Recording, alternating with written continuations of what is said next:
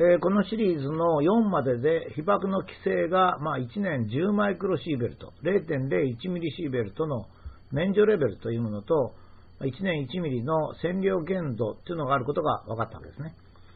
で、これは法令で、え、ま、決まっておりますし、それから他人に危害を与える可能性がありますので、まあ、当然違反した人には罰則が課せられています。つまり日本は法治国家ですからね、そうなっております。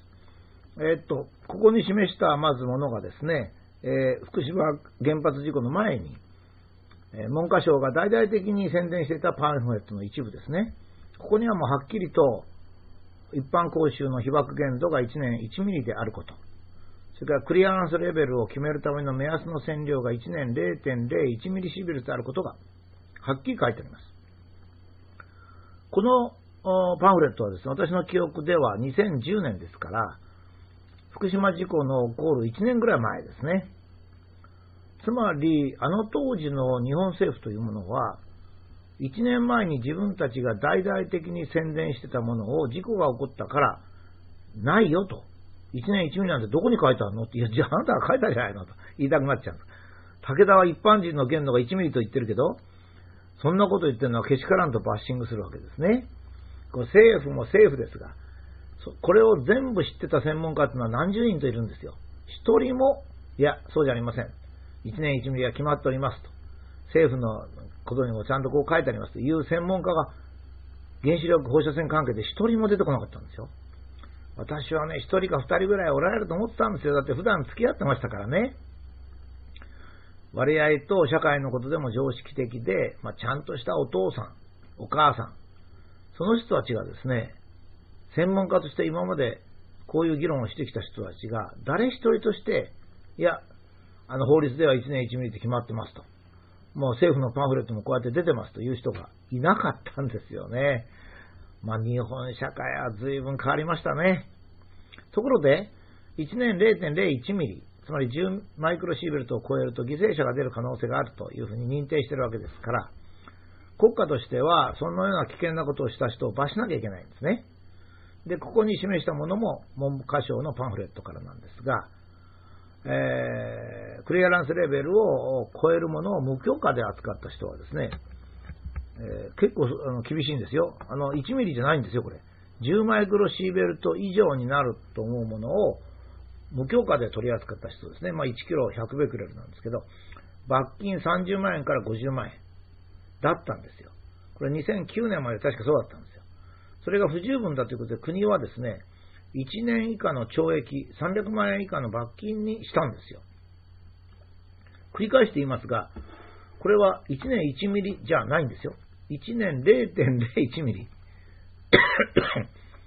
1ミリが安全かどうかなんて議論している。100分の1。それを超える可能性のあるものを無断で取り扱った人は1年以下の懲役なんですよ。ちゃんと法律なんですよ、これ。そ1年1ミリでも法律じゃない何言ってるんですかね。それがですね、またこれがね、僕はびっくりしたんですが、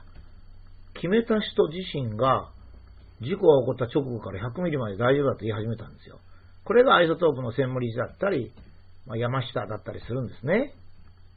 で、被爆を怖がるのは間違いだと言ったわけですよ。まあ、朝礼誤解っていうのはここなんでしょうね。ご都合主義というか。えっ、ー、と、まあ、この1年0.1、0.01ミリというのは、目安から計算しますと、物品のおよそ1キロ100ベクレルですね。これも明記してあります。だから1キロ100ベクレルのものを運搬したり取り扱った人はいけないんですね。あの、1年以下の懲役になるんですよ。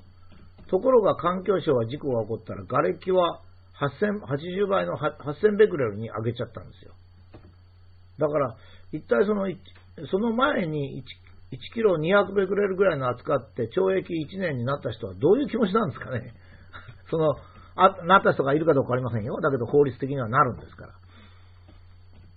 それで罰せられたと思ったら国自身が80倍にしちゃったってわけですよ。いや、私はこれダメだって言ったら根拠ないですからね。しかし、検察は何をしてるんでしょうかね。例えば、規制を超える毒物を撒いた人は逮捕し、なんかこの前豚のなんか汚いものを流し続けた人は逮捕し、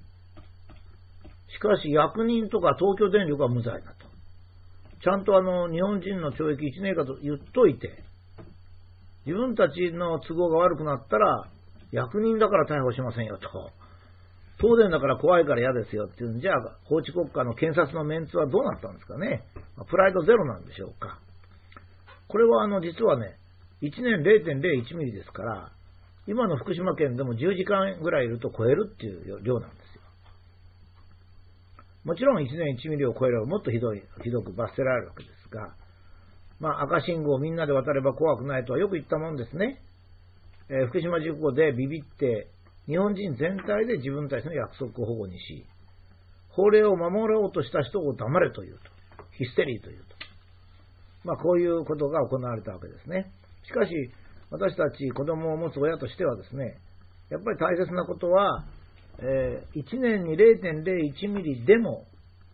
危険であり、それを無断で扱った人は懲役1年以下の罰則があったということをよく知って子供を守るべきだと思うんですね。もう、役所が言うこととか、それから、その、それはもうみんなお金で言ってるわけですからね。だから、そこはまあ、子供たちがかわいそうですから、しっかりしなければいけない。ただ、今ここでですね、私が1年1ミリずっと帰ってきた一番最後に、実はその100分の1の1年0.01ミリでも違反したら、えー、懲役1年ですよとだからもう福島県知事か何か全部が有罪なんですよ。もちろん東京電力もちろん。